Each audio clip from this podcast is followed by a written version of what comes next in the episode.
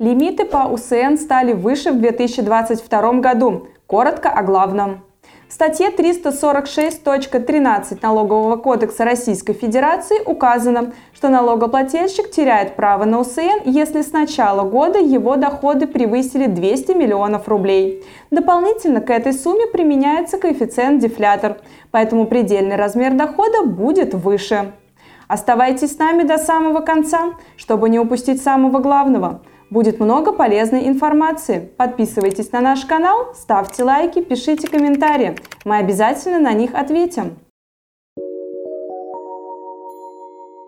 Установлено, что с учетом коэффициента дефлятора на 2022 год лимит доходов для упрощенной системы составит 219 миллионов 2000 рублей. Но сумма в 200 миллионов рублей – это так называемый повышенный лимит. Кроме того, есть обычный лимит доходов 150 миллионов рублей. Его тоже надо умножить на коэффициент дефлятор – Поэтому на 2022 год обычный лимит равен 164 миллиона 400 тысяч рублей. При превышении выручка над стандартным лимитом организации или ИП должны свой налог УСН считать по повышенной ставке 8 и 20% соответственно. Еще один лимит для УСН предложил Минфин в основных положениях налоговой политики на 2022 год – Речь идет о давно ожидаемом варианте упрощенки, который предполагает отмену декларации. Если этот режим примут в предложенном виде, то доходы упрощенца не должны превышать 60 миллионов рублей в год.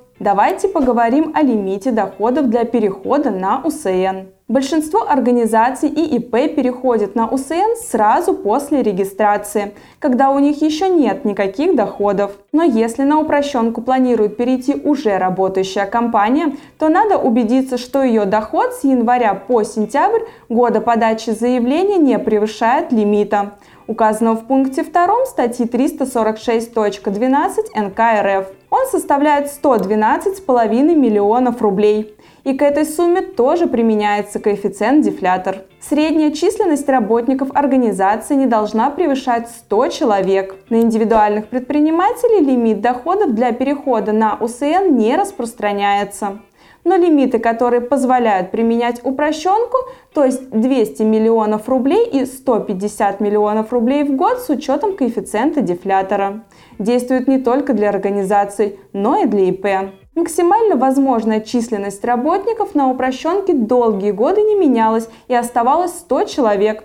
Но с прошлого года можно нанимать еще работников – но не больше 130 человек. С 1 января 2022 года из перечня плательщиков налога при УСН исключены адвокаты. Нотариусы, осуществляющие нотариальную деятельность в нотариальном бюро, остались в перечне плательщиков, имеющих право на применение данной системы налогообложения. Если вам нужна грамотная консультация наших бухгалтеров, обращайтесь к нам по контактам в описании к данному видео.